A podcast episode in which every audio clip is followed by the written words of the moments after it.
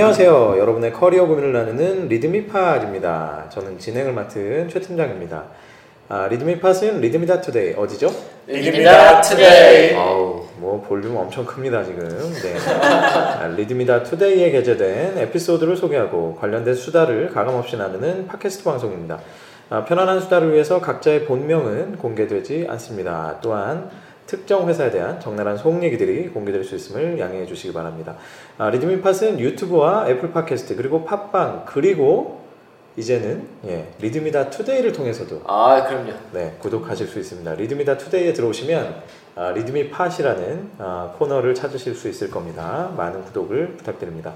자, 이곳은 강남 소재 리드미 사무실에 위치한 회의실입니다. 오늘도 역시 저를 포함해서 다섯 분의 패널이 자리해 주셨습니다. 반갑습니다. 반갑습니다. 반갑습니다. 자 오랜만에 복귀하신 우리 조대리님. 아유 안녕하십니까. 여기가 더 네. 좋습니다.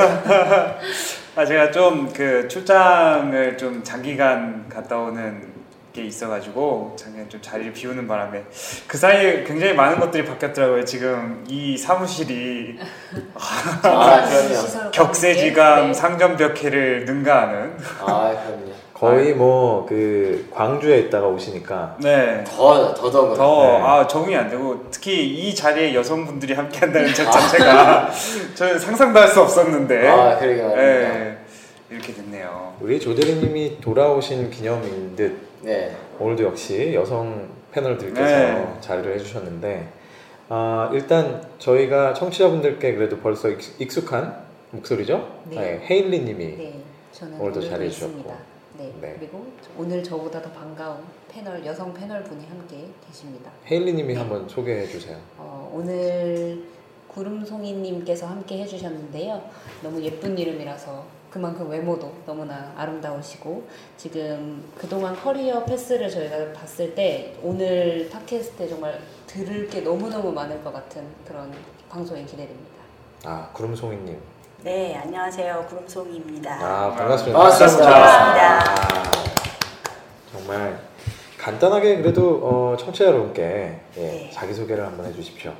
네, 제가 어, 80년대 중반부터 사회생활을 했어요. 그래서 이제 어, 첫 직장은 그 당시에는 이제 대학을 나온 여자를 뽑아주는 데가 없어요. 우리나라 기업들은 그냥 여직원만 따로 뽑는 이제 그런 시절이라서 그리고 이제 대학을 나온 사람은 지원을 못하죠. 여자는.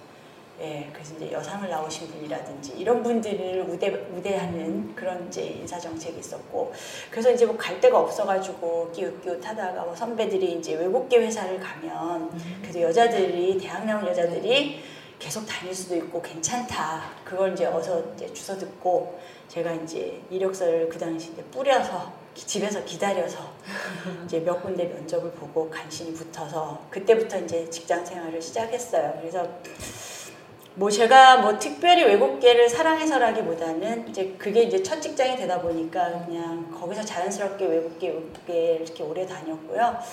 어 제가 선택한 건 아닌데 우연히 이제 인사 업무를 어린 시절부터 하게 됐어요. 그래서 그때부터 인사를 했는데 뭐 그, 누가 그만두라고는 안 했으니까 이제 계속해서 인사에서 성장을 해서 음. 이제 온갖 뭐 여러 풍파를 겨- 거쳐서 이제 직장 몇 번 이직을 하고 자의반 타의반 예 그렇게 career path 지냈습니다. 보면은 예 화려하십니다. 어, 야.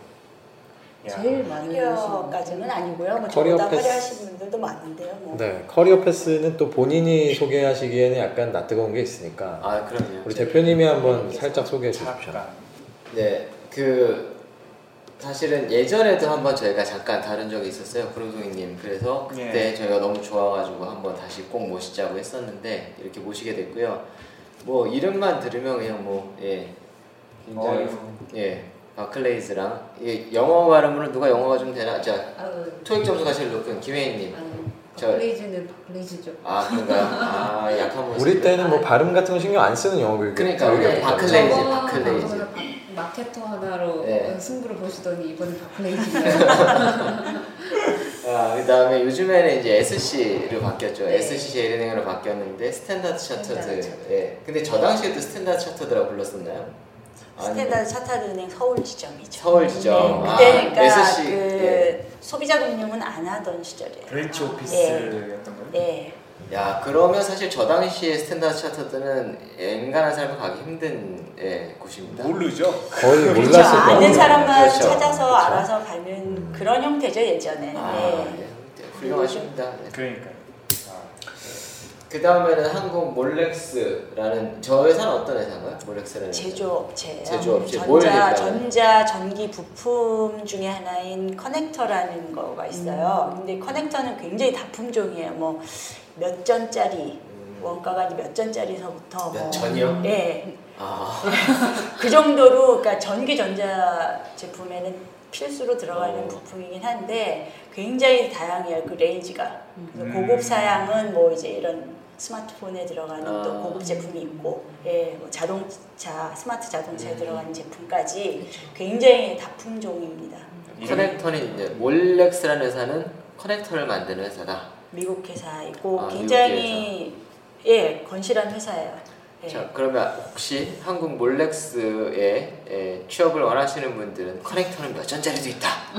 참고로 거고. 시계랑은 관련이 없다는 거. 아, 네. 아, 어떡하죠? 이거 어떡하죠? 아, 이제 너무 아, 다시. 다시 광주를 보내겠습니다. 아니 근데 좀 이따 간대요. 아 간대요. 네, 다시 아, 가세요. 다시 갈 거예요. 어, 먼 길을 제발. 가셔야 되죠. 자, 네 계속. 그 다음에는 주십시오. 에르고다음이라고 사실은 한때 잠깐 에르고다음이라고 불렀었어요. 에르고다음 다이렉트 자동차 보험이 요즘에는 얼로 바뀌었죠? 에르고다음이면? 어, BNP 파리바 손해보험으로 바뀌었습니다 아 BNP 파리바는 근데 사실 대부분의 분들은 에르고가 뭔지 BNP 파리바가 뭔지도 모를 거예요. 해외 보험사인 거죠? 저- 금융그룹이죠. 외국보험사. 네. 에르고는 보험사였었나 그랬고 네. BNP 파리바는 그 종합금융그룹인데 네. 굉장히 큰 회사예요. 옛날에 신한 BNP 파리바. 그렇죠, 그렇죠. 네, 거기에 저- 투자금융이 IB였었었고 파리바게트랑은 좀- 아 나도 아유, 아, 그러지 말지. 다음으로 전염된다. 넘어가시죠. 아니, 지금 아, 방, 지금. 방송 지금 7분 8분째 지금 이게 뭐 하고 있는 겁니까? 금요일 밤에 힘들어 죽겠어요. 네. 아, 자, 자, 네. 마지막으로 한국 캐퍼시티라는 회사는 어떤 회사인가요? 음. 네, 여기는 임직원 단체 보험을 서비스하는 회사입니다. 아, 여기도 보험 계열이군요. 네. 결국에는 종합적으로 보면 이제 금융 회사를 많이 다니셨고 네. 지금은 이제 후배들을 가르치시는 일도 하고 계신 것 같습니다. 지금 하고 계신 일에 대한 상호도 얘기를 뭐 할까요? 아, 뭐 상관없어요. 네네. 네. 우리 인사라는 회사에서 예, 이제 후배들 어떤 일을 하시나요? 아, 뭐 가끔 이제 뭐 공기업 면접관 음, 이제 요 얘기를 듣고 싶어가지고. 네. 공기업 면접관. 네. 공기업. 공기업. 공공기관 사실 오늘 그 얘기까지 살짝 끊어보면 좋습니다. 굉장히 좋을 것 네. 같습니다. 네. 가기도 하고 뭐 또 소기업 뭐 이렇게 인사제도 세팅이라든지 아, 이런 네. 그때 그때 있는 그때 그때 짤막한 컨설팅 이런 거 좀 하고요. 왜 저희 회사는 안 해주세요? 아, 네. 어, 이런 분위기입니다. 이렇게 정색을 하시면 안 되고요. 뭐 소기업이 아닌가 보죠. 아 그렇구나. 음. 네. 저한테 버거운 네. 대상이기 때문에 감히 제가 할 수 없죠. 조금씩 적응해 나가시면 돼요. 막 던져요 그냥. 예. 네. 그렇군요. 자, 굉장히 화려한 아, 그 이력을 가지고 계시고 사실 80년대 일을 시작하셨다는 것만으로 충분히. 그러니까요. 네. 저희가 범접할 수 없는 아, 네. 또 사실 되게 예, 낯설지 않은 아까 그 문장을 얘기하셨어요. 원래 뭐 TV에 보면 나 이대 나온 여자는 많이 들어봤는데 나 대학 나온 여자는 잘 안 하지 않습니까? 네, 굉장히 그 범접할 수 없는 어떤 선배님을 저희가 그러니까요. 모시고 네. 네, 방송하게 돼서 너무나 영광입니다.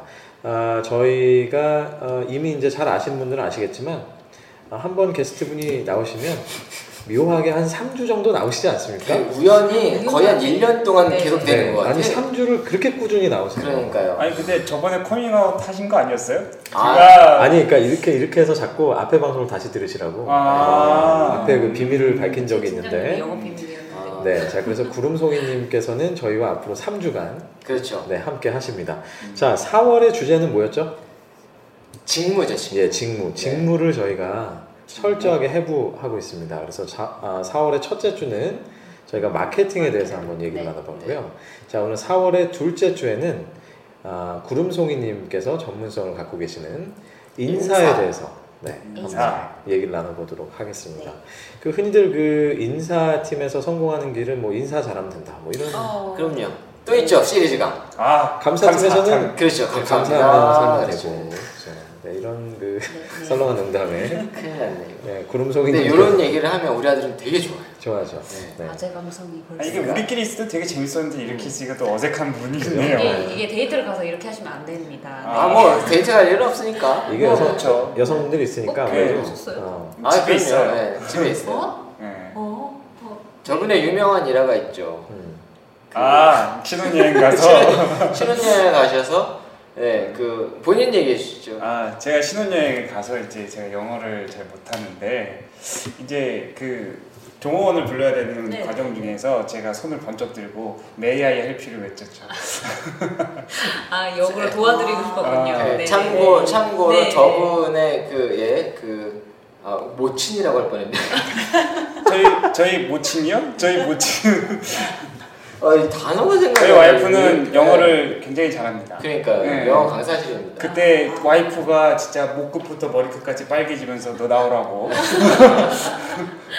이 에피소드도 아, 네, 이미 앞에 앞에, 앞에. 있어요. 여러분. 아, 네. 역주행 해보시기 바랍니다. 그럼요. 자 인사에 대해서 얘기를 나눌 텐데 일단 구름송이님께서 한번 네. 그 인사 업무라는 건 도대체 어떤 영역들이 있는지 네. 간략하게 또 각각 어떤 일들을 하는지 한번 말씀을 좀 해주십시오. 뭐 인사가 뭐 하는 거냐 그러면 제가 안녕하세요. 늘 그렇게 얘기합니다. 뭐 직원을 뽑고 가르치고 평가하고 뭐 이, 이동 배치시키고 가끔은 또 자르기도 하고. 예. 날 원하는. 자르기도 하고 예. 가슴 아프네. 그게 예, 진짜 한마디로. 들리기는 하는데 그렇죠. 그러니까. 결국은 조직에서 이제 사람 관리를 어떻게 하느냐 누군가는 좀 그거를 전담해서 맡아서 음. 뭔가 좀 체계적으로 또 어떤 경, 그 회사의 경영 철학에 맞게 음. 사람을 리드하고 또 때로는 뭐 비즈니스의 흐름에 맞게 음. 사람들이 또 좀 변화도 할 수 있게끔 도와주고 네. 예 이게 뭐 말은 간단한데 음. 굉장히 복잡 미묘하죠 음. 예 그리고 다른 사람들이 또 내 마음같이 안 움직여주기 때문에 사장님도 때로는 너무 버겁고 네. 음. 팀장들도 내 마음 같지 않고 음. 직원들은 제가 말하면 잘 안 믿고 음. 예 이런 상황이 좀 많습니다. 아, 굉장히 힘든 직업이네요. 근데 그게 힘들죠. 아. 이게 뭔가 정형화가 되지 않고 다른 부서들에 비해서는 굉장히 스케줄도 좀 지각각이고 그러니까 이런 거예요. 저희 남편하고 저하고 항상 힘들었던 게 뭐냐면 아 결혼하셨어요? 네 아, 음. 저녁 5시에 이제 근무 시간 1시간 남았잖아요. 드립을 치려고 했는데 나도 나도 나도 나도, 나도 하려고 그랬는데. 아, 예, 아닙니다. 아니 제가 뭐 하던 말을 한번- 끊으면 제가 네? 잊어버려요. 아, 네, 아, 죄송합니다. 죄송합니다. 80년대에서 일하셨으니까. 그러니까, 아, 네. 네. 네. 그 뭐였죠? 진짜 진짜 형 다섯 다섯 시에 다섯 안 저녁. 다섯 시에 오늘은 몇 시에 올 것 같냐고 이제 전화를 하게 누가 먼저 하게 되면 음. 어 오늘은 별일 없을 것 같아 땡 퇴근 할 거야 이제 이렇게 얘기를 제가 했어요. 아, 근데 다섯 시 반에 사장님이 저를 부르세요. 음, 불려 들어가서 한 시간 동안 뭔가 토킹 어바웃을 하고 이제 숙제를 안고 나오죠. 음. 예. 그러면 제가 집에 도착했으리라 예측되는 시간에 저는 엄청나게 열심히 뭔가 또 자료를 만들고 있는 거죠. 음. 예. 무슨 자 무슨 자료인가요? 사장님이 이제 숙제를 주신 게 있잖아요. 네. 내일까지 뭐, 생각나시는 뭐 이런 거요. 뭐 본사에서 뭐 뭔가 비용 분석이 필요한다 하는데 그거 내일 되겠지 뭐 이런 식의 거. 아니, 5시 반에. 예. 아. 그래서 실제로 다섯 시에 인사 담당자들 퇴근을 한번. 다섯 시요? 퇴근하면 그건 조퇴죠. 네. 무단 무단 조퇴가 되겠죠. 네. 그래서 이제 그런 부분들, 그러니까 굉장히 경영진하고 좀 밀착돼서 일을 하다 보면 결국은 이제 그쪽에 니즈에 맞게 그때그때 움직여야 되는 거 이런 게 조금 피곤한 부분도 있고요. 예. 그렇습니다. 모셨던 상사 중에서 네. 제일 기억에 남는 방금 같은 5시 반에 일을 주시는 상사라던가. 예. 그거는 전 모든 상사가 그런 거 아? 그래요? 어, 아니면 꼭 그렇진 않아요. 안 그러고 오히려 굉장히 더 빨리 배려해주는 가시는 상사도 분이에요. 있었어요. 아, 어느 예. 나라 사람이었습니까? 그 사람이 영국 사람. 영국 사람. 네. 역시 한국 일 리가 없. hello 데요. 아, 아니죠, 아니죠. 저는 한국 사람이길 내신 말했습니다. 그랬나요? 그러네. 아니 물론 한국 분도 좋은 분들이 계신데 저 그럼요. 제 커리어에는 뭐 그렇게 많이 만나뵙지 못했고요. 예. 영국 예. 상사가 좋았던 거는 굉장히 직원들한테 시간을 많이 쏟았어요. 아. 그러니까 자기 바로 밑에 보고 하는 그 직원들을 하나하나 자기가 열심히 인풋을 해서 음, 육성을 시키고 아 얘는 꽃이 피는구나. 아. 얘는 왜 꽃이 안 필까? 훌륭하신 분. 네. 그리고 집에 가서 공부도 또 많이 해오세요 한국에 대해서. 네. 뭐 노동법도 공부해 오시고. 어. 그래서 제가 노동법을 공부하기 싫었으나 할 수 없이 영어로 된 노동법을 어. 어떻게 하겠어요? 보스가 맨날 아침마다 이게 그런 뜻이냐고 막 물어보는데 음. 싫으나 좋으나 또 해가야죠. 저도 몇 마디 떠들으려면. 한국법을 네. 영어로 공부하는 느낌은 어떤 느낌인가요? 아 예. 어, 어. 일단 법을 공부하는 게 그렇게 쉽지는 않죠. 예. 아 그럼 이번에 최순실 사태에 대해서 한마디 이렇게 아닙니다. 아, 아, 네. 네, 네. 아 이게 살릴 수 있는 저는 아, 사실 차라리 아재 개그 그 얘기가 나오면 저의 지인들이 또 뭐 그 사건에 굉장히 중 센터에 계신 분이 또 저하고 같은 대학을 나왔다고 막 선배 아니냐 아? 이런 얘기를 하셔갖고 아, 아 굉장히 괴롭습니다. 아그 S대를 나오셨군요. 네 그렇게 아, 됐습니다. 그렇군요. 네. 음, 어디에 S대요? S대. 여러 개가 있잖아요 S대가. 저 마포 S대 어, 마포 S대. 어, 마포에 S대가 하나 있죠. 못 알아듣. Y대 Y대에 가까운 나 진짜 못 알아듣었어. 마포 S대를 모르세요? SG 대학교 모르세요? 나만 몰라. 왜 왜 모르세요? 그래요? 간첩이세요? 어, 제 동생도 거긴데. 간첩이신가 보다. 간첩인 걸로 아, 요새 피 전 대통령께서 음. 아 나오실- 서울대. 네. 네, 네. 그게 왜 마포예요? 마포구요. 그게 마포예요? 마포구예요? 네, 네. 마포예요. 아, 아, 그냥 신촌이라고 그러는 줄 알았지. 거기 약간 신촌에서 약간 삐 네, 약간 삐껴나서 빗겨 나와. 있습니다. 신촌과 서대문에 가까 서대문에. 아 오늘 내가 그 앞에 공영 주차장에다 차를 세우고 왔거든. 근데 왜 모르세요? 주차장이에요? 거기가 마포 거기에도 공영주차장인가? 카스미 있는데. 아 네. 그래요? 카썸이 있답니다. 난장 오늘 난장 파이브 아니야? 진짜 우리가 게스트 모시고 지금 예? 이게 그러니까 네, 다음 어려움을 겪고 원래. 우리 깔끔한 방송하지 않습니까? 그러니까 10분에 150원. 네. 자, 우리 아. 17분을 지금 거의 굉장히 예, 쌉니다. 아재 개그로 날리고 있는데 사생활도 막 얘기하는 건가요? 아 네. 그래요? 본인이 원하면, 네. 저희 본인이. 원하면. 네. 본인 원하는 겁니다. 네. 어, 그 어, 구름송이님께서 관련된 에피소드를 하나 아, 써주셨는데 대표님 이게 어, 어떤 에피소드죠? 일단 제목을 한번 소개해 주십시오. 사실 이 에피소드가 인기가 굉장히 많았던 에피소드였어요. 네. 갑자기 퍽 튀었는데 인사직무에 대한 오해라고 해서 일반인들이 인사직무 그러면 가질 만한 오해를 이렇게 잘 정리를 한번 음. 해주셨습니다. 그러니까 이제 원작 짜고 오셨으니까 그렇죠. 원- 설명을 한번. 원저자로부터 직강을 한번 들어보죠. 이 에피소드에 대해서 한번 그 간단하게 좀 소개를 해주시겠어요? 그러니까 제가 이 에피소드를 써야겠다고 생각한 이유는 HR 인사 업무에 대해서 좀 너무 아름답게만 생각하시는 항상. 분들이 좀 네. 있더라고요. 사람을 육성시키고 그렇죠. 네, 그리고 이제. 이게 또 회사에 입사하려고 와서 보면 그 채용을 진행하는 분이 굉장히 멋있어, 멋있어 보이잖아요. 야, 나는 언제 출세해서 저런 그쵸, 자리에 그쵸. 가나 뭐 이런 생각하시고 또 입사해서 교육 받을 때 보면 뭐 교육 진행하시는 분들 보면 멋있어 보이고 음. 야 나도 저런 일 하면 좋겠다. 네. 예.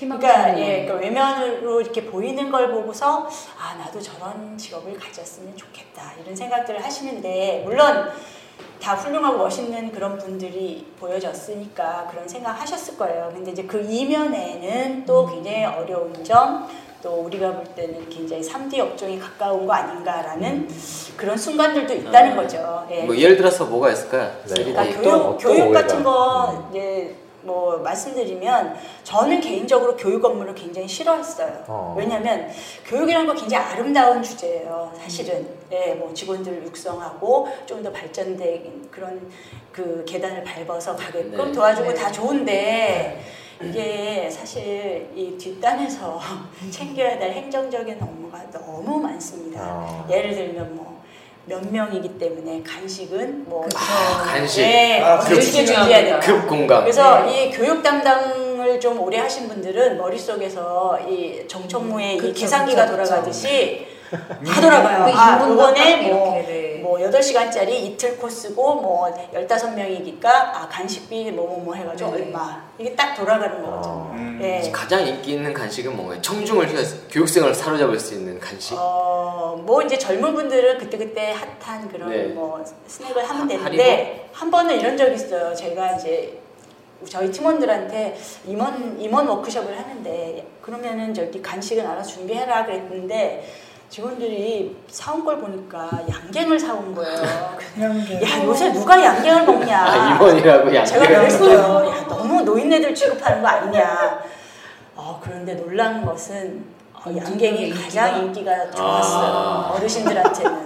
네. 이게 수업을 오래 앉아 있고 저희가 얼마 전에 주주총회 네. 했을 때 간식을 좀 요즘 좀 젊은 걸 좋아하실 테니까 막 이래서 요즘 인기 있는 과자를 손도 안 대셨습니다. 네. 저희 양갱을 샀어야 되는 거고 그렇죠. 네. 네. 당고추. 네. 네. 진짜 양갱을 사서 뭐라 했는데 인기가 있었을 때 그 씁쓸함이.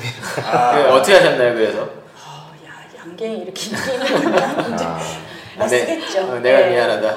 왜냐면 제가 당걸 잘안 먹어가지고 아, 무슨 양갱이야 옛날 거를 막 이랬는데 어르신들이 역시 여전히 사랑하시더라고요. 저희 회사는 애플잼 쿠키가 그렇게 아. 오. 그거 아직도 나와요? 네, 네. 나오는데 맞아요. 그게 없을 줄 알고 별로 인기 없을 줄 알고 한 네 박스밖에 사왔는데 그것만 똑 떨어지더라고요. 어, 정말. 신기하네. 왜 그랬을까? 오, 그게 인기 맛있나 봐요. 딸기맛 사과. 예전에 드시던 게 네, 네, 가장 음, 맛있다고 네. 생각을 엄마 하시죠. 손파이. 엄마 손파이. 네. 아, 엄청 좋아요. 저희 아버지가 매일 사오는 과자만 지금 말씀하시는데 되게 마가렛. 당황스럽습니다. 네, 마가렛. 마가렛트 쿠쿠다스, 엄마 손파이, 애플잼 쿠키 이런 사람이 많을 그러면 때는 빅파이, 거 빅파이로 빅파이. 하고. 아 그럼요 저희 뭐 저는 이렇게 해서 이제 광고를 광고를 유치- 유치하고 있어요. 네. 네. 얼마든지 환영합니다. 큰하은 제가. 자, 그래서 교육이라는 것도 역시 아, 우리가 생각하는 것과는 굉장히 다르다. 이런 네, 남기만 한 말씀을 것은. 이제 교육 업무 하시는 분들이 제일 서러운 거는 뭐냐면 뭔가 이제 주변 환경이 안 좋아지고 경제적 여건이 안 좋아지고 비즈니스가 좀 쭈그러든다 그러면 제일 먼저 일바 따로 네. 교육 예산이 삭감이 됩니다. 전문 용어 나왔습니다. 우리가 일봤다 이런 거 맞다. 아, 일봤다. 방송에서는 흔히 접할 수 없는 그런 네. 전문 용어인데 네, 아, 전문 너무. 좋습니다. 저는 국민정부 이런 용어 굉장히 좋아합니다. 어, 맞다. 일바따로 교육이 항상 또 천대를 받을 수 있는. 일바다가 이제 진화라기 일바. 그죠? 그런가요? 어, 일바 안 해요? 일바가 뭐예요? 아, 나 이. 이, 이게 문민정부 용어예요. 아. 문민정부. 아, 아니 아니 요즘에는 일바 이거 해요 댓글놀이 할 때. 아 일바, 네, 나 일바 이거. 네. 어, 그거 약간 지난 얘기 같은데. 자 아. 아무튼 네. 자 교육은 또 그런 부분이 있었고 어떤 또 오해가 있나요? 어, 그 다음에 이제 뭐 인사팀에서 일하면 굉장히 뭐 따끈따끈한 그 회사의 정보를 비밀. 제일, 제일착으로 알수 음. 있다.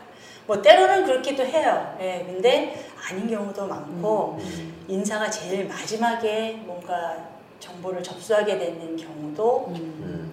종종 있다고 봅니다. 그 회사에 있으면 이거는 좀 공감을 하는 게 네. 인사팀 앞에서 항상 쉬쉬하게 돼요. 맞아요. 사람이라는 게 네. 어쩔 수 맞아요, 없이 맞아요. 인사팀 직원이 늘면 야, 야, 저- 뭐 이런 식으로 해봐. 인사팀엔 얘기하지 마. 인사팀 이런 얘기하지 거. 마. 뭐 이런 걸로 되니까. 그러니까 저도 예전에 그 같은 회사에서 팀장들끼리 이렇게 모임을 하면 인사 팀장은 빼요.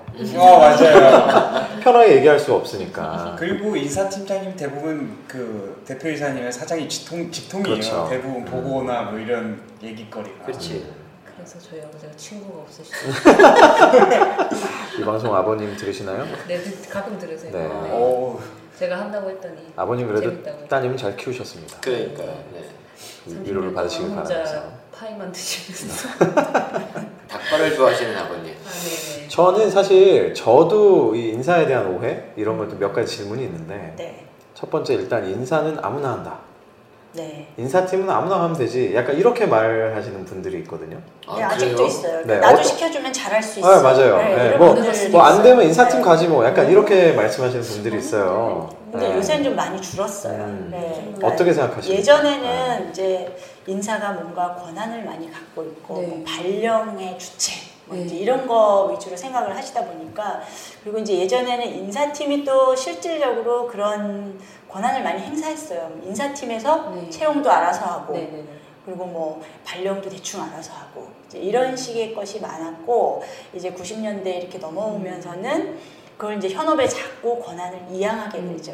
네. 예, 그래서 음. 팀장 교육해서 팀장이 사람을 관리하는 능력을 네. 가져야 된다. 그래서 계속 권한을 주면서 사용하게 하고 뭐 시행착오도 많이 겪지만 결국은 현업이 현업에 필요한 사람을 현업의 눈으로 뽑고 음. 네, 이제 이런 식으로 이제 바뀌다 보니까 사실 인사팀은 의사결정을 많이 안 해요, 요즘에는. 예.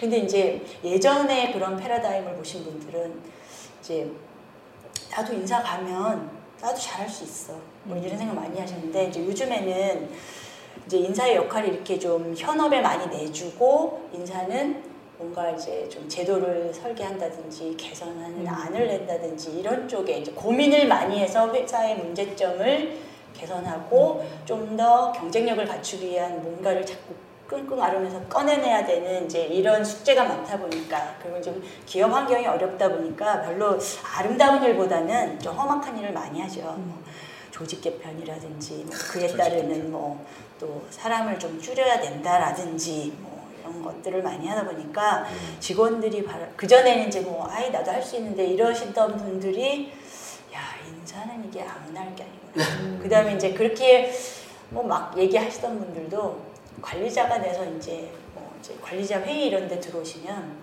이게 회의 분위기가 쉽지 않잖아요. 네. 그러고 보니까 인사팀도 별로 권한이 없는 것 같아 보면 맨날 혼나고 뭐 그다음 뭐 목소리도 못 내는 것 같고 뭐 이제 이런 거 보면 아얘 인사도 별거 없는 것 같다는 생각도 살짝 하시면서 야 진짜 저기는 아무나 앉아서 할 수는 없지 않을까 이런 생각들 하시고 음. 네 약간 것 유사하지만 다른 질문을 하나 더. 드리면 네 인사 업무에는 전문성이 필요하다 아니다 OX 어, OX? 필요하지요. 어, 필요하다 예. 어떤 쪽인가요? 어떤 면에서 그럴까요? 어, 일단은 경험에서 주어지는 여러 가지 전문성도 뭐 있고요. 그다음에 이제 사실은 요즘은 직원들이 굉장히 똑똑해요. 아시는 게 많아요. 네. 그렇죠. 노동법 한 가지만 봐도 옛날에는 직원들이 잘 몰라요. 자기가 뭐가 닥쳐도 어, 뭐 노무사를 찾아가는 것도 예전에는 별로 없었고요. 음. 네, 그리고 인터넷이 없던 시절에는 노동법을 뭐 자기 돈 주고 책 사가지고 보고 이런 거 없거든요. 예. 그리고 정말 그 근로감독관을 찾아간다는 것도 뭐 정말 회사하고 완전히 왼수질 사람 아닌다면은 별로 그럴 일이 없고 그런 시절이다 보니까 별로 이제 그럴 때는 괜찮았어요. 음. 근데 요즘에는 뭐 아시다시피 너무나 많은 정보가 그렇죠. 온 곳에 다 이제 음.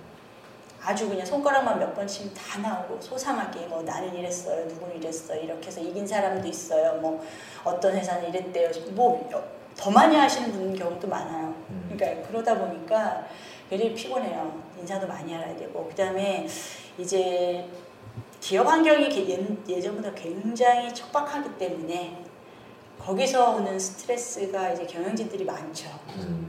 그러다 보니까 야 우리는 왜 똑같은 사람 데리고 그런 아웃풋이 안 나오느냐 음. 인사는 뭘 고민하는 뭘 하고 있는 거냐 대체 음. 왜 우리는 경쟁사보다 뭐 생산성이 이러냐 저러냐 뭐 이런 것들을 이제 끊임없이 지표화된 것들을 가지고 음. 인사에 화두를 던지시니까 음. 그런 부분을 전문성이 없이 그냥 어떤 회사에 대한 충성도 이런 것만 갖고는 음.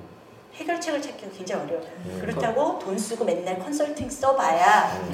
내가 지식이 없으면 음. 컨설팅을 그쵸. 아무리 줘, 소용이 비싸게 돈을 줘도 음. 이게 안 맞는 옷만 계속 사 입게 되는 음. 거거든요. 그럼 이제 직원들이 왜 우리 회사는 이런 돈을 쓰느냐. 음. 예. 근데요 또 이게 재밌는 게 컨설팅을 또 안 쓰잖아요. 제가 어느 회사 다닐 때 그 회사가 너무 누적 적자가 많아가지고 제도 개선을 하는데 그냥 하라는 거예요 경영진에서 돈이 없다는 거예요.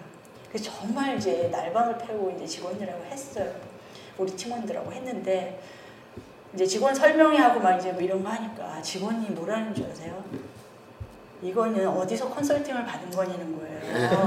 그래서 아 우리가 한 거다 그랬더니 아니, 그럴 줄 알았다. 이런 거를 전문성을 가진 어. 컨설턴트를 안 쓰고 이렇게 내부에서 뚝딱뚝딱 만들어도 되는 거냐고 또 그거를 시비를 걸으시더라고요. 그래서 야 이래도 욕 먹고 저래도 욕 먹는구나. 그래서 인사를 잘해야 되는 거예요. 네. 이걸 한 5분간 고민하셨을 거예요. 이걸 쳐야 되나 말아야 되나 쳐야 언제 되나 쳐야 되나. 그 타이밍이 언젠가. 그 인- 인사를 잘한다는 거 한번 써먹은 적 있어요. 예전에 이제 ISO 감사가 나오셨어요. 아, 네. 근데 아시다시피 ISO가 무척 많은 서류에 음, 네. 총집합을 요구하잖아요. 근데 사실 업무에 필요한 서류 외의 서류가 많거든요. 아. 인사 입장에서는. 이제 당연히 미비한 게 이제 적발이 되죠. 그래서 이제 뭐, 뭐 지적사항을 막 얘기하시고 막 이래서 아 이런 것좀 기본적으로 뭐 갖춰야 되는 거 아니냐 막 해서 아 글쎄요 뭐 제가 인사를 할- 전문적으로 하다 보니까 그런 부분이 아니 인사에서는 중점적으로 하는 게 뭔가요? 그러시더라고요. 그래서 아, 저는 인사는 그래서 인사를 열심히 선택과 집중을 위해서 하고 싶다. 웃으시더라고요.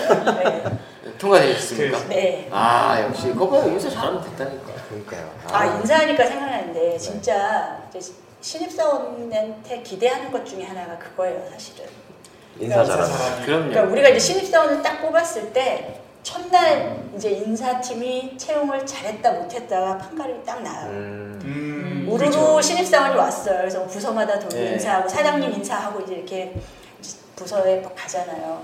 그랬을 때 사람들이 아 이번에 물이 괜찮은 것 같아. 뭐 네. 사람 이제 사람들이 그런 소리가 나오는 거는 딱 그거 하나예요. 신입사원들이 밝고 명랑하고 인사 잘한다. 음. 첫날. 그러면 사장님도 아 잘 뽑았어 수고했어 딱 이러고 끝내시고 그렇지 않은 경우 뭔가 좀 애들이 까다로워 보이고 어. 뭐 어딘가 좀 사색에 잠겨 있다든지 뭐 인사 이게 톤이 톤이 어딘가 좀 톤이 약간, 수그러든다든지. 되게 좋게 말씀해 주시네요. 이렇게 이렇게 표현하기 쉽지 않은데. 그러게요. 뭐멍 때리고 있다든지 네, 이게 뭐 눈이 부- 풀렸다든지 뭐 이렇게 부서의. 이름이 괜히 지어지는 게 아니라는 그러니까 아, 그 인사가 생각하는 것과는 굉장히 다르고 그리고 또 어, 우리가 생각한 것 이상의 또 전문성도 필요하고 이런 것들은 이제 사실은 어, 흔히 인사 부서의 업무를 생각했을 때 생각하지 못한 부분들인데 어, 계속해서 이어지는 거지만 어, 저도 실제로 예전에 그랬거든요. 저는 대학교 다닐 때 굉장히 사람을 되게 좋아했어요. 네. 뭐 동아리도 많이 하고 제가 동아리를 만들기도 하고 뭐 온갖 모임을 뭐 했다가 뭐 학생회도 했다가 뭐 여러 가지를 했는데 그래서 사람을 워낙 좋아하다 보니 그냥 막연하게 어 난 사람 되게 좋아하니까 어 인사팀 가야 되는 거 아닐까 인사 업무를 해야 되는 거 아닐까라는 생각을 했었고요 아, 실제로 잠깐 동안 제가 컨설팅 회사 있을 때 또 인사 쪽의 업무를 좀 해본 적은 있었어요 네. 그런데 그렇게 하면서 느꼈던 건 아, 사람을 좋아한다고 인사 업무를 하면 안 되겠구나 이런 걸 느꼈었는데 어, 어떻게 생각하세요? 이렇게 접근하는 사람들이 생각보다 많거든요. 많아요. 굉장히 네. 많죠. 사람들하고 이렇게 관계 네. 형성 네. 이런 거 잘하고 뭐 그렇죠. 항상 뭐 사교적이고 뭐 이런 것들이 플러스가 될 거다. 물론 플러스가 되는 부분이 있죠. 예. 근데 그 이런 거죠. 내가 강아지를 사랑한다 그래서 수의사가 된, 돼야지. 정말 적절한 예. 네. 오. 물론 내가 강아지를 사랑하기 때문에 동물을 사랑하기 때문에 그 외에 수의사가 되기 위해서 필요한 여러 가지 또 인적성이 맞으면 그게 금상첨화겠죠. 강- 동물을 사랑하기도 하고 게다가 그 수의사가 위한 기초적인 역량을 쌓기에 적, 적합한 체질을 타고났다면 네. 그러니까 인사도 마찬가지인 것 같아요. 사람을 존중하고 사람을 좋아해야죠, 일단은. 예. 근데 그거 플러스, 예. 정말 내가 그렇게 어려운 상황에 스트레스 받으면서 뭔가 고민을 여러 날 하고 진짜 단계를 밟아서 그렇게 뭔가를 설계도 해보고 또 사람들한테 상처받을 때 또 금방 회복할 수 있어야 되고요. 예. 그러니까 이게 사람을 너무 좋아하다 보면 사람 위주로 이거를 이제 내 맞습니다. 업무를 네. 직업을 가지고 풀어가다 보면 오히려 상처를 더 크게 받을 그렇죠. 수가 있어요. 맞아요. 예, 그러면서 내가 무너지는 거죠. 음, 음. 야, 내가 이러려고 인사팀에 음. 자괴감 들면서 어, 예, 그 자기 이런 경우도 많고 오히려 이제 제가 이제 에피소드에도 썼는데 어찌 보면 인사팀에서 일하면 굉장히 외로워요. 외롭고 또 다른 부서에서 일하는 사람들이 나랑 친한 친하게 지내는 거를 인간적으로 저 사람이 나를 좋아하지만 내가 인사팀에 있는 사람이기 때문에. 아 저 사람하고는 음. 좀 너무 친해지면 친해지면 내가 직장 생활하기가 좀 불편하겠다는 생각도 하게 되고 음, 또 인사팀에서 일하면 정말 특출한 인재가 있어도 좀 승진을 빨리 시켜주거나 이런 거를 꿈꾸지 못해요. 아, 네. 그렇죠. 왜냐하면 도마 위에 오를 게 뻔하기 때문에 음, 다른 거를 뭐 뒤에서 챙겨줄 망정 음, 이게 외형적으로 쉽게 보여지는 것들을 챙겨주기에는 이거는 생각할 수 없는 옵션이거든요. 음. 예. 저희 회사는 좀 다른가 봐요. 잘 챙겨주세요. 빵 올려 그냥. 인사팀으로 가세요. 그러니까 인사팀으로 가야 돼. 그래서 어. 빵 올리듯. 그렇죠. 일단은 가세요. 아, 그러니까 제가 비슷한 아까 굉장히 공감이 가는 게 네. 저도 사람이 좋아서 인사 인사 제도를 하는 컨설팅 한번 했었거든요. 근데 음, 네. 어, 그걸 하면서 느낀 건 사람이 좋아서 갔는데 어, 여기 사람이 되게 실망하게 생겼네. 약간 네, 이 네, 느낌이 네, 있었고 그치. 음, 또 하나는 내가 아무리 사람을 따뜻하게 본다 한들 내가 수립하는 제도는 사람을 따뜻하게 보는 마음으로만으로는 할 수 없다는 거예요. 그렇죠. 때로는 뭐 진짜 효율성을 위해서 해야 될 때도 있고 때로는 뭐 뭔가 생산성을 위해서 제도를 만들어야 될 때도 있고 때로는 사실 로우 퍼포머를 위해서 굉장히 예, 극명한 좀, 처방을. 예, 뭔가 그 어려운 일들을 또 해야 될 때도 있다 보니 아 이게 사람 좋아서 그냥 인사팀 인사 업무에 아, 그 손을 대서는 안 되겠구나 이런 음. 생각을 참 많이 했는데 지금 말씀하신 부분이 참 공감이 많이 갑니다. 혹시 그 취준생들한테 네. 취준생들이 아 얼마 전에 제가 웃겼던 게 마케팅 자격증 시험이 또 나왔어요. 네. 마케팅이요? 그럼 무슨 자격을 그 시험을 뭐모 신문사에서 자격증인지 뭔지 모르겠는데 어, 무슨. M캐신가 네, 뭔가 네, 할때 네, 만들어준. 마케팅 어예 그런 게 나왔더라고요. 근데 지금 뭐 그래서 결국에는 학생들이 직무에 대해서 이제 많이 고민들을 하니까 그런 게 네. 나올 건데 HR을 하려고 하면 뭐 제일 사실은 학생들이 많이 하는 도전들이 노무사지 않습니까? 네. 어떻게 생각하세요? 뭐 우선 노무사를 따는 게 좋다 안 좋다 뭐 도움이 된다 아, 안 좋은, 된다. 좋은, 좋은 질문이네요. 네. 그 다음에는 만약에 노무사를 안 딴다라고 하면 사실 HR을 접근하기가 쉽지는 않거든요. 아 저는 이게 보태서 또 어떤 분들은 야 네가 HR을 해야 할 거면 HR에서 무조건 박사를 따야 돼 이런 아, 얘기도 맞아요. 많이 하시거든요. 네. 네, 어떻게 생각하십니까? 어, 박사를 따야 된다고 그래요?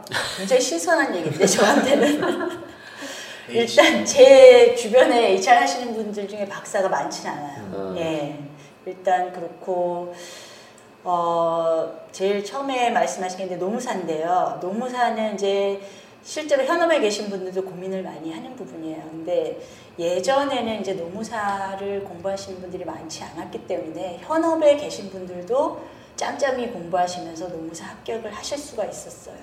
근데 요즘은 뭐 경쟁. 그렇게 안 된다고 하시더라고요. 네. 전혀. 굉장히 인연- 많죠. 예, 네. 그냥 올인하셔야만 네. 그것도 이제 젊은 나이에 올인을 하셔야만 붙을 수 있다고 하더라고요. 근데 따면 좋긴 합니다. 따면은 뭐 물론 그러니까 노동법을 충실하게 공부하는 거는 굉장히 좋은 거죠. 음. 예. 그러니까 뭐 꼭 노무사 합격증이 없더라도 내가 노동법을 학교 다니면서 충실히 공부해서 뭐 좀 기동량, 노동량 해서 그 노동, 노동법이 현장에서 어떻게 쓰이는지는 몰라도 음. 뭐 하면 척척척 안다는 거는 음. 굉장히 기초적인 거를 많이 마스터 하신 거죠. 음. 예. 근데 신, 그 신입을 뽑을 때 노무사 자격증 있는 사람을 뽑는 경우는 많지가 않아요. 음. 왜냐면 노무 업무라는 게 경험이 없는 사람, 어. 신입을 뽑아서 노무 업무 그쵸. 자네가 알아서 하기에 이거는 없거든요. 그게 노무사 자격증이 있어도.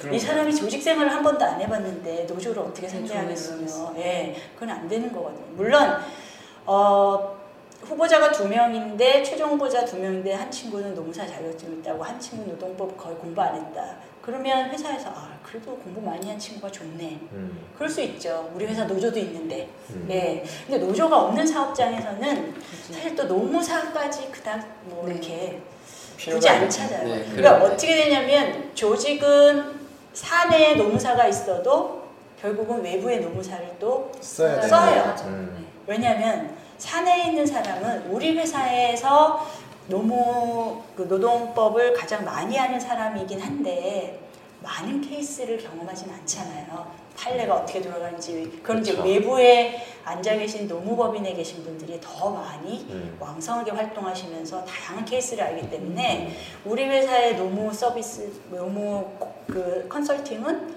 매달 얼마씩 내고 또 노무 법인에서 받아요. 음. 사내에 노무사가 있던 없던. 음. 네. 그래서 약간 이게 좀 약간 얼치기예요. 사내에 그러면은 노무사는 HR을 어떤 사람들이 HR에 좀 적합하다고? 신입사원이요? 네, 신입사원들을 뽑는다라고 하면 어 이거 이 질문이 되게 어려운 질문이에요. 네, 어려운 사실- 질문이에요. 사실은 제가 그거를 핵심 질문으로 던- 던져드리고 싶긴 아. 했어요. 네. 어, 요즘은 그래서 사실 이제 원래 뭐 문과생들을 주로 뽑았죠. 네. 네. 근데 가끔 공대생들도 지원을 하시고 공대생이니까 우리는 안 뽑아 이런 경우는 없어요. 음. 네. 그런데 다만 이제 좀 어, 비즈니스에 대한 이해도 음. 이런 것들이 오히려 업에 대한 이해가 예 그런 것들이 좀 갖춰 왜냐면 그건 따로 나중에 시간 내서 배우기에는 와서 또 HR 인사에 대해서 배울 것도 되게 많거든요 과목 과목 그러니까 오히려 이제 경영학 일반이라든지 뭐 재무에 대한 뭐 기초적인 공부 이런 것들을 했다라든지 아니면 뭐 조금 더 열정 있는 친구들은 뭐 인사 관리에 대해서 네, 공부를 네. 해봤다 뭐 이런 것 약간 교과서적인 접근도 괜찮다라는 거네요.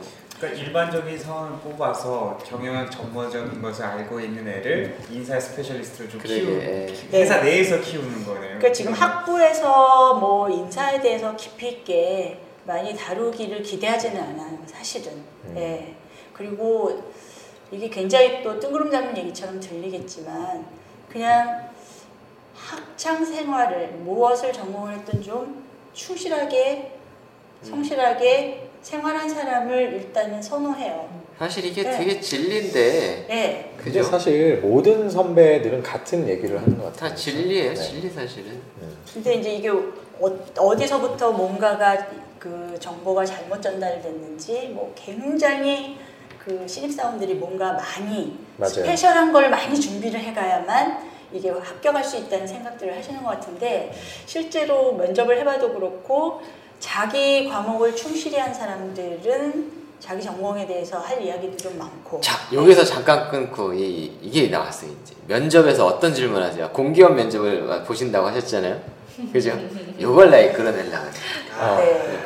그러니까 주로 어떤 포인트를 질문을 하시며 네, 어떤- 그 질문은 왜 던지는 건가? 어, 그리고 어, 그 질문이 약간의 정답이라면 그렇죠. 어떤 게 있을지 뭐가 좋느냐? 과연 아, 어떤 그렇죠, 부분을 그렇죠. 보기 제대로, 위해서 제대로 어. 하시는 거냐. 그리고 앞으로 또 면접관 생활이 조금 빡빡해지고 네, 사례만 들어주시면 아, 이런 거죠. 네. 그 신입사원 어느 기관이나 신입사원에게 바라는 공통 사항이 있어요. 음, 뭘까요? 어떤 신입사원이었으면 좋겠다 하는 것 중에 성실 인성. 음, 좀더좀 구체적으로 구체적으로 좀 더 일상생활에서 일상생활. 일상생활 성실.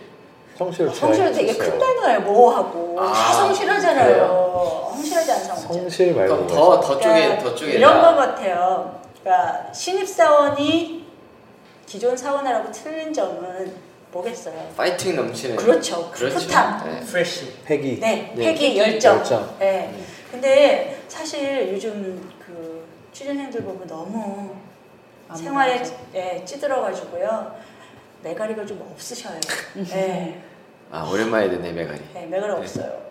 그래가지고 정말 면접을 이렇게 막 몇 시간씩 보면 여러 조를 막 보면 이제 지쳐가요 면접관들이. 아, 이 대목에서는 좀 뭔가 우리의 피로를 확 날려줄 만한 음. 그런 패기 있는 젊은이가 네. 나타날 때도 됐는데 왜 없지? 뭐 이제 이런 거죠. 근데 정말 그런 친구가 나오면 아. 아, 그날의 피로가 싹 풀리죠. 네. 근데 면접 자리에선 대부분 다 패기 넘치지 않나요? 그러니까 그런. 패기 말고요. 그러니까 네. 가공된 거 자기가 말고. 의도를 가지고 내가 씩씩한 사람처럼 보여야지. 아, 뭔- 액팅이 뭔지. 알죠. 네. 내가 음. 뭐 나는 좀 샤이하고 뭐 소극적인데 적극적인 사람으로 보여야지. 그래서 막 톤을 아, 높이고 되게 어려운 얘기인데, 이거. 그죠? 톤을 높이고 웅변조로 얘기하고 네. 막 이런 거 말고요. 진심으로. 예, 그냥 아 나는 그냥 천방지축 에너지가- 에너지가, 에너지가 좀. 넘치는 젊은이 이런 것도 좋고요. 그 다음에 그런 친구들이 많았어요. 어, 나는 소극적이야. 그래서 나는 잘 안 될 것 같아 이런 생각하는 취준생들도 이제 개인적으로 많이 만나봤어요. 그런 친구들은 그런 얘기를 해주죠. 회사에는 다 씩씩한 사람만 목소리 큰 사람만 다니는 건 아니다. 음, 무척 조용하고 무척 부끄럼 많이 타는 사람이 있는가 하면 음. 무척 또 외향적이고 음. 천방지축인 사람도 있고 다 이런 사람들끼리 어울려서 하모니를 이루고 시너지를 내는 거기 때문에 음. 그뭐 소극적이다 나는 좀 부끄러움을 많이 탄다 울렁증이 있다 그거 자체가 문제는 아니다 음. 음, 근데 그걸 아닌 척 하는 게 더 문제가 네. 된다 음. 네 그런 얘기를 해주는데 그 그래서 질문은 어, 이게 NCS랑 관련돼 가지고 조금 이렇게 요즘에 되게 궁금해들 많이 하니까 네. 도대체 NCS랑 질문을 어떻게 연관을 해서 하느냐 NCS 요? 그러니까 물론 이제 공기업이 굉장히 정형화된 문제도 있어요. 그 질문 가이드북 이런 것도 뭐 많이 준비하시고 네. 많이 하는데 글쎄 NCS에 접목을 시키자면 이제 그런 거죠. 문제 해결 능력이 있느냐 없느냐. 사실 그 면접에서 그거를 판가름하기 되게 어려워요. 그래서 이제 물어보는 질문은 가장 살면서 어려웠던 것이 무엇이었나요? 경험 얘기하는 거죠. 네. 경험. 경험. 경험. 네. 경험은 어디라고요? 믿음이. 아, 내드 네. 네. 그래서 뭐 내가 뭐 중학교 때 뭐 왕따를 당해서 뭐 그때가 가장 힘들었다라든지. 근데 사실 이런 걸 물어보면요, 굉장히 뭔가 준비해오고 뭔가 비껴나가는 맞아요. 허황된 그런 맞아. 체험담들이 많이 나오고 제일 많이 나오는 체험담은 리더십 관련해서 동아리. 다 그거죠. 동아리, 동아리에서 동아리. 내가 동아리에서 아니면 과 과제 그쵸. 일이 있었는데 내가 팀장을 팀장. 해서. 말 안 듣는 애들을 뭐 조율을 해서 했다 이거. 근데 이 얘기 좀 반박을 조금만 해드리자면 네. 80년대 후반부터 90년대 초반 태생들이 그렇게 힘든 경험을 하고 살지를 못했어요. 다들 그냥 가, 장 풍요로운 세대잖아요. 아, 근데 왜 물어보냐 나한테? 뭐, 어, 없었는데 아. 어려운 게 그 어려운 거 아니요 어떻게 그런 경우에는 저는 유복한 가정에서 태어나서 차라리 어, 없어요. 차라리 솔직해라. 어, 뭐 성적도 그 학교 가는 진학도 그렇게 어려운 게 없었고 군대도 그렇게 뭐큰 네, 어려움 없이 네, 네. 잘 극복했습니다. 이런 게 좋아요. 근데 오. 그걸 없는데 쥐어 잘라니까 맞아. 듣는 아, 사람도 안쓰럽고. 그러니까. 묻는, 아. 묻는 물어보면서 내가 이걸 괜히 물었나 싶기도 근데 하고. 취준생 입장에서는 음. 그게 약간 자기는 없으니까 그게 마이너스. 요소라고 생각을 많이 그러니까 하거든요. 뭐라도 답을 해야 될 것 같으니까. 네, 뭐라도 만들어서라도 그러니까 자소서도 마찬가지예요. 사실 내가 성장 과정에 특이사항이 없다 이거예요. 음. 나 유복한 가정에서 태어났고 뭐 음, 우리 부모님도 뭐 웬만큼 수, 평균 이상의 그냥 정상적인 부, 가정이었고 뭐 이렇다 이거예요. 그럼 그런 거 간단하게 쓰라는 거죠. 음. 그걸 뭐 다 그렇잖아요. 뭐, 뭐 인자하신 어머니와 엄격하신 아버지 아버지 밑에서. 밑에서 뭐 가정 교육을 잘 받고 이거 요즘은 그렇게 네. 쓰지 말라고 또 교육을 시켜가지고 네, 요즘에는 뭐 많이 안 쓰긴. 했는데. 정말 한때 다 똑같았어요. 그럼 이제는 그렇게 써야 되겠네. 아 이제 저희 오히려, 행복한 가정에서. 저희 아버지는 의사고 저희 어머니 선생님이신데 그래서 전혀 없이 공공기관의 특징은 이제 이런 질문이 많이 나와요. 공공기관에서 뭐 공기업에서 일하는 구성원으로서 갖춰야 될 덕목이 뭐라고 생각하느냐. 뭐 이런 거 뭐 다 대답들 잘 하시는데요. 뭐 우리 기관에 왜 들어오려고 하느냐. 뭐 지원 동기. 지원 동기. 근데 다 정말 뻔하잖아 지원 동기는. 뻔한데 이제 이런 거죠. 뭐 저희 아, 아버지 아니면 삼촌이 뭐 공공기관에 오랫동안 재직하셔서 그 모습을 볼 때 제가 아 나도 그런 사람이 돼야 되겠다 생각했다. 그러면 이제 면접관이 거기서 안 끝나죠. 그리고 아버지의 어떤 모습이 음. 그렇게 너를 감동시켰느냐. 그럼 그 다음에 얘기가 잘 안 나와요. 칼퇴근 양화대교 한번. 그러니까 그게. 정말 무슨 모습을 보고 내가 그런 마음을 먹은 그, 뭐- 그 순간이 뭐였냐는 게 안 나오면은 그냥 이 사람은 그냥 아 우리 아버지가 공무원 하- 하시니까 그럼 차라리 현실적으로 우리 아버지가 그런 직업을 가지셨는데 뭐 어려워 보이기는 했지만 굉장히 안정적이고 그래서 어머니도 굉장히 만족도가 높고 음. 그래서 나는 그냥 현실적으로 그렇게 선택했다. 음. 이런 사람은 점수가 좋아요. 네. 오히려 왜냐면 현실적이고 자기 의사 표현이 분명하니까. 아. 근데 이제 뜬구름 잡듯이 뭐 나는 공익을 위해서 일하는 게 너무 좋았고 그럼 언제부터 그게 좋았느냐 물어보면 그냥 어려서부터 좋았다는 거예요. 그래서 왜 어려서 그런 걸 좋아하게 됐느냐. 이게 설득이 안 되는 거예요. 예. 근데 그러면 점수가 별로 이렇게 좋을 게 없죠. 그러니까 이게 취준생의 생각하고 면접관의 생각하고 많이 갭이. 네. 엄청 큰 거예요. 차라리 솔직한 게 낫다 이 네. 말씀을 요즘에는. 솔직함을 되게 많이 봐요. 네. 하드 트레이닝들을 받아서 오니까. 어. 그러니까 네. 제가 보기에는 이 더 이상 어떤 스펙으로 사람을 가르기 되게 어려운 시대예요, 솔직히. 저도 면접을 보다 보면. 대동소이하죠. 음, 그리고 뭐 예전처럼 뭐 막무가내로 학벌을 중시하거나 이런 분위기도 아니고, 그러니까 사람을 이렇게 분별할 수 있는 그게 저, 제가 느끼기에도 제 스스로 느끼기에도 그냥 진정성이라는 느낌. 아까 그 열정 패기 말씀하셨지만 그것도 어, 오해하시면 안 되는 게 뭐 면접 자리에 가서 오버하시라 이런 뜻이 아니라 아 저 친구랑 있으면 우리가 진짜 에너지 받겠다. 아, 저 친구랑 있으면. 즐겁겠다, 행복하겠다 이런 느낌을 또 굉장히 보게 된다라는 거죠. 질문이 하나 또 있는데 마지막으로 하나 드리고 싶었던 게 그 NCS 얘기를 안 할 수가 없는데 네. 그 공공기관을 좀 여러 개 다니셨을 거잖아요. 네. 면접 보시러 네. NCS 연결성 어떤 거 같으세요? 일단 면접에서 적어도 면접에서. 필기 시험에서 많이 반영을 하고요. 네. 네. 면접에서는 아까 말씀드린 문제 해결 능력, 또 의사 표현 능력. 면접에서. 네, 그러니까 어떤 질문과 딱 그게 매치된다고 보기보다는 음. 면접 전체 과정에서 이 사람이 그러니까 뭐 공기업 같으면 또그 그 어떤 공공기관 소속자로서 뭔가 소양을 갖춰야 된다 뭐 그런 부분들 네. 진정성이라든지 뭐 정말 공익에 대해서 고민을 좀 많이 해봤는지 그런 것들이 이제 좀 드러나면 좋은 점수 받게 되고요. 음. 그러니까 문제 해결 능력 같은 것도 사실은 뭔가 진짜 문제가 뭔지를 인식하는 능력이 있어야 그렇죠, 되거든요. 그래서 정말 저는 그런 질문도 많이 했었어요. 뭐 예를 들어서 뭐 경제학을 전공했다 그러면 우리 우리나라 지금 실정에서 당신이 보기에 뭐 가장 먼저 좀 볼- 손을 봐야 될 경제 정책이 뭐라고 생각하느냐. 음. 근데 그런 얘기 던졌을 때 굉장히 공부를 좋은 학교의 경제학과 출신들도 별로 얘기를 길게 못해요. 음. 굉장히 짧아요. 다른 질문보다 훨씬 답이 짧아요. 음. 다른 질문 뭐냐면. 주로 면접에 나온다고 준비해온 것들, 뭐 음. 본인의 단, 자- 단점을 뭐 언제 발견하고 음. 뭐 어떻게 극복했냐 이런 거는 뭐 아주 주-. 청산유수로 뭐 장편 소설을 쓰는데 이제 이런 질문을 하거나 또 그 다음에 뭐 사회에 대해서 좀 고민을 해봤는지 사실 그렇잖아요. 뭔가 그- 그리고 이제 공공기관에 이런 분들도 많이 오세요. 아 그러면 우리 지금 서울시에 사셨으니까 서울시가 펼치는 정책 공공 정책 중에서 마음에 드는 게 뭐가 있어요? 그러면 굉장히 당황해 하시면서 아 제가 수험 공부만 해가지고 잘. 모른다는 거예요. 그러면 실제 현장에서 네. 어떻게 일을 그리고 그런 분도 있었어요. 서울시 면접관을 하셨다라는 거네요. 그렇죠. 그렇죠. 네, 아. 자, 지금 여러분들은 서울시 면접관을 하셨던 네, 분과 지금 네, 팟캐스트를 듣고 계십니다. 아이고 또 이렇게 해서 또한한 번. 하나 자, B 소리 나갈게요. B 소리. 그리고 교보 고속과 함께.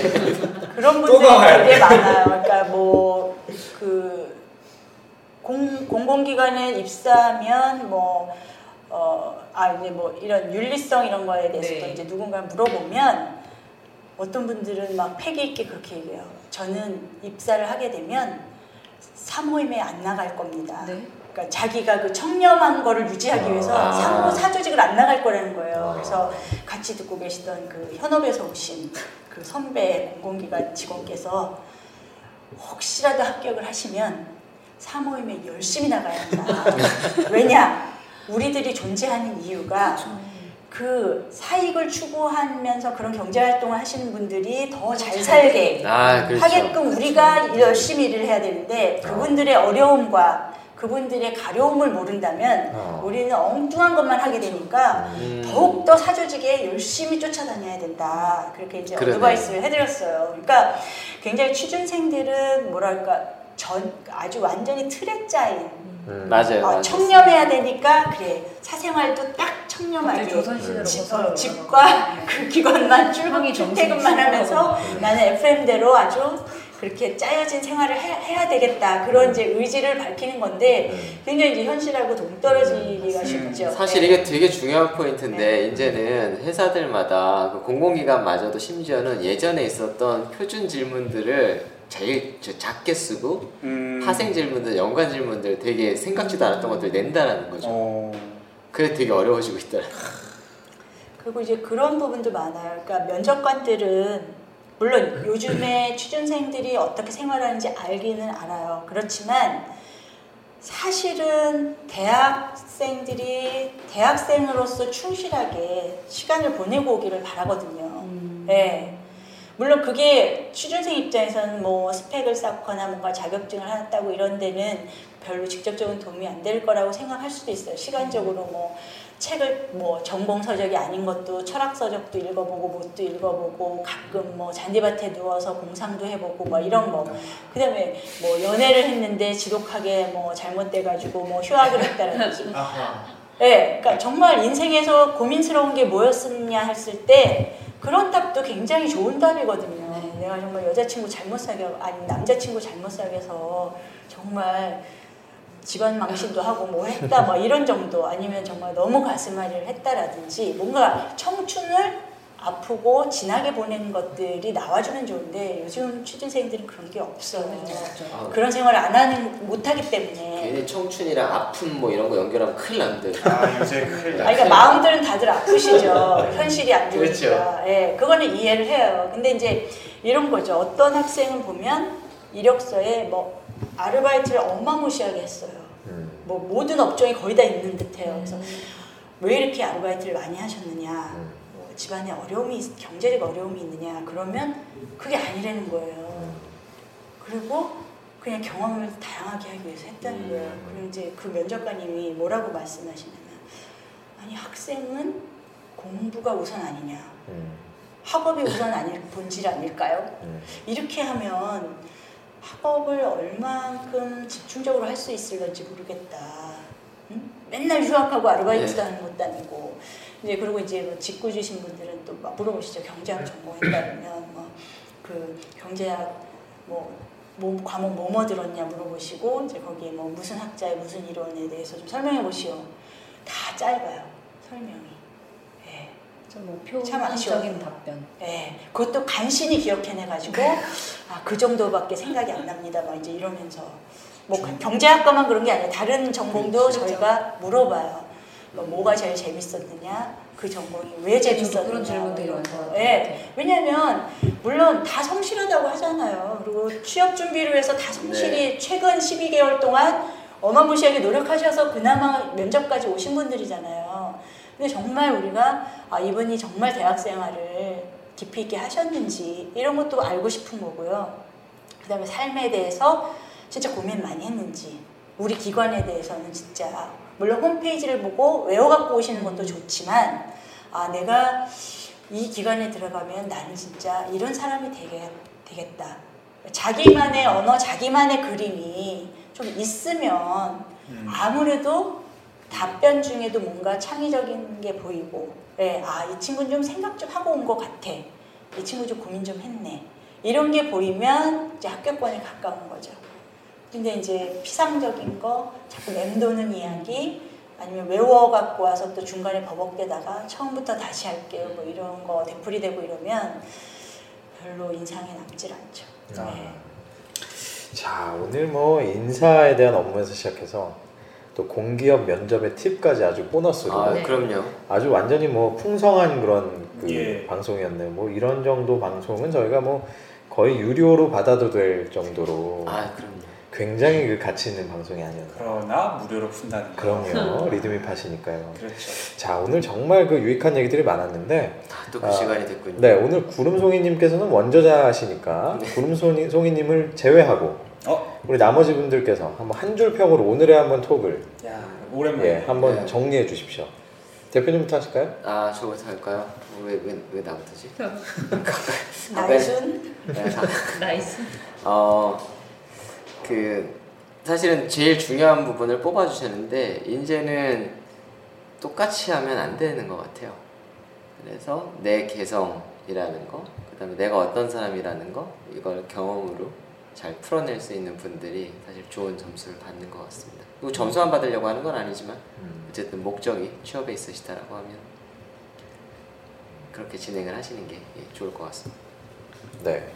어, 한 줄 평 같진 않았지만 아무튼 자 헤일리님 네, 저는 또 다른 거 새로운 거 들고 나와서 죄송한데 저는 책 제목 최근에 이제 베스트셀러에도 있었는데 디 오리지널이라는 책이 있거든요. 음, 그러니까 그 한 줄에 딱 꽂혔어요. 그러니까 뭐든지 어쨌든 기본에 충실해라라는 말이 뻔하기는 하지만 진짜 기본에 충실해서 그래서 자기만의 뭔가 오리지널을 찾는 사람만이 인사 직무든 인사에서 파생된 모든 어떤 것이든 어, 접근해서 성공, 성공 성취를 하실 수 있지 않을까 음. 이번 어, 구름송이님의 그 방송을 통해서 얻어가실 수 있지 않을까. 음. 네. 자 우리 조대리님 저는 그 앞전에 이제 인사에 관한 에피소드에 대해서 그냥 불편한 진실을 아는 것이 힘이다라는 얘기를 어, 불편한 진실을 아는 것이 힘이다. 힘이다. 네. 저는 이렇게 생각합니다. 어쨌든 뭐 인사 업무 얘기가 주셨으니까 네. 예, 제가 했던 고백처럼 예, 사람 좋아한다고 인사 업무 하지 마라. 아, 정말 이런 분들이 굉장히 많을 거기 때문에. 네, 마지막으로 좋아한다고 수의사 되지 마라. 그렇죠. 예, 한번더 명언. 강조해 드립니다. 자, 오늘 정말 귀한 시간 내주신 어, 구름송이님 너무 감사드리고요. 앞으로 또 2주간 더 저희들과 만나뵐 수 있습니다. 아, 오늘 인사 업무에 대한 얘기, 그리고 또 공기업 아, 취업에 대한 어떤 팁, 여러 가지들을 드렸는데, 아, 오늘도 유익하셨는지 모르겠네요. 자, 저희는 다음 주에 더 새롭고 더 유익한 에피소드로 여러분 찾아뵙겠습니다. 여러분, 감사합니다. 감사합니다.